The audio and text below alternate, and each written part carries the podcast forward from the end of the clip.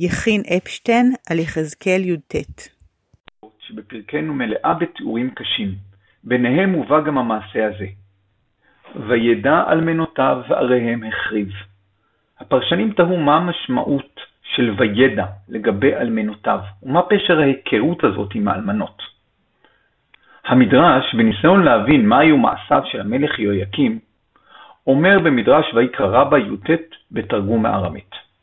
הוא שנביא מקנטר עליו ואומר, ויתר דברי יהויקים ותועבותיו והנמצא עליו. רבי יהושע בן לוי אומר, על ידי שהושיב נשים בירניות. מהו בירניות? ריקות ושוממות, שהיה הורג את בעליהן ומענה את נשיהם ומכניס את ממונם לטמיון.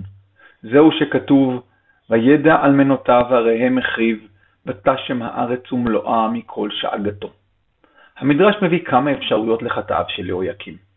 אנו נתמקד בתשובתו של רבי יהושע בן לוי, אשר מאשים את המלך בכך שעשה לו הרמון מכל הנשים שסביבו. היה הורג את בעליהם ויודע את אלמנותיהם, במובן הראשוני של מילה זו. פרשנותו של המדרש למעשיו של יהויקים מתארת מציאות שונה מהתיאור המקראי. לא רק ההתעמרות בחלש וגזל העני, אלא גם ירידה לעמקי היצריות המינית.